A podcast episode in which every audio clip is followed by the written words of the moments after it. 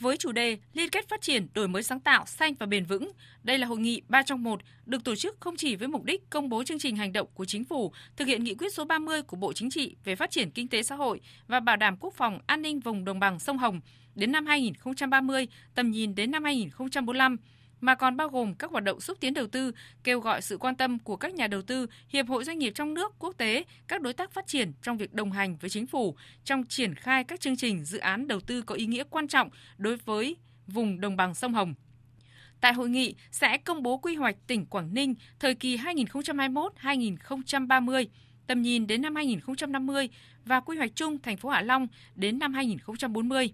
Hội nghị là sự kiện có ý nghĩa rất quan trọng đối với sự phát triển của vùng đồng bằng sông Hồng, mở ra cơ hội mới đột phá cho vùng đất là địa bàn chiến lược đặc biệt quan trọng và là trung tâm chính trị, kinh tế đi đầu cả nước về văn hóa, giáo dục, khoa học công nghệ, đổi mới sáng tạo, chuyển đổi số, dẫn dắt nền kinh tế và chuyển đổi mô hình tăng trưởng của đất nước. Thứ trưởng Bộ Kế hoạch và Đầu tư Trần Duy Đông nhấn mạnh, Vùng còn nhiều khó khăn, thách thức lớn, phát triển chưa tương xứng với tiềm năng, lợi thế nếu được khắc phục và bên cạnh các cơ hội mới sẽ là dư địa, cơ hội để đồng bằng sông Hồng phát triển nhanh trong thời gian tới, thực sự là vùng động lực phát triển hàng đầu, dẫn dắt quá trình cơ cấu nền kinh tế và chuyển đổi mô hình tăng trưởng của cả nước. Chủ đề hội nghị là liên kết phát triển, đổi mới sáng tạo, xanh và bền vững cũng chất lọc các định hướng phát triển trọng tâm của vùng trong thời gian tới. Thì chúng tôi thấy rằng là các giải pháp đột phá ví dụ như là cái giải pháp về phát triển đô thị theo mô hình TOD bền vững để phát triển kết cấu hạ tầng kinh tế xã hội hiện đại, cái này mới và đột phá. Hay như là phát triển khoa công nghệ đổi mới sáng tạo chuyển đổi số, đây chính là đột phá của đột phá.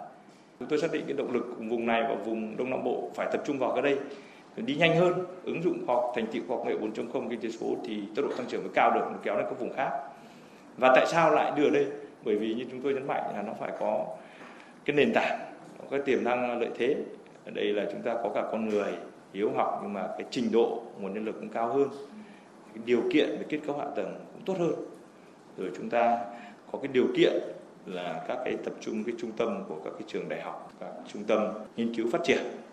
Bộ Chính trị ban hành nghị quyết số 30 với mục tiêu phát triển vùng đồng bằng sông Hồng trở thành vùng phát triển nhanh, bền vững, hiện đại, văn minh, sinh thái đậm đà bản sắc dân tộc là trung tâm kinh tế tài chính lớn mang tầm khu vực và thế giới, trung tâm hàng đầu của cả nước về văn hóa, giáo dục, đào tạo, khoa học công nghệ, đổi mới sáng tạo, phát triển kinh tế số, xã hội số, y tế và chăm sóc sức khỏe nhân dân,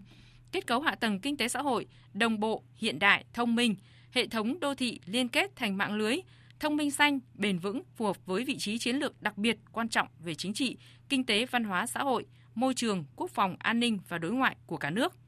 thủ đô Hà Nội là thành phố văn hiến, văn minh hiện đại, trở thành trung tâm, động lực thúc đẩy phát triển của vùng và cả nước, kết nối toàn cầu, ngang tầm thủ đô các nước phát triển trong khu vực và thế giới.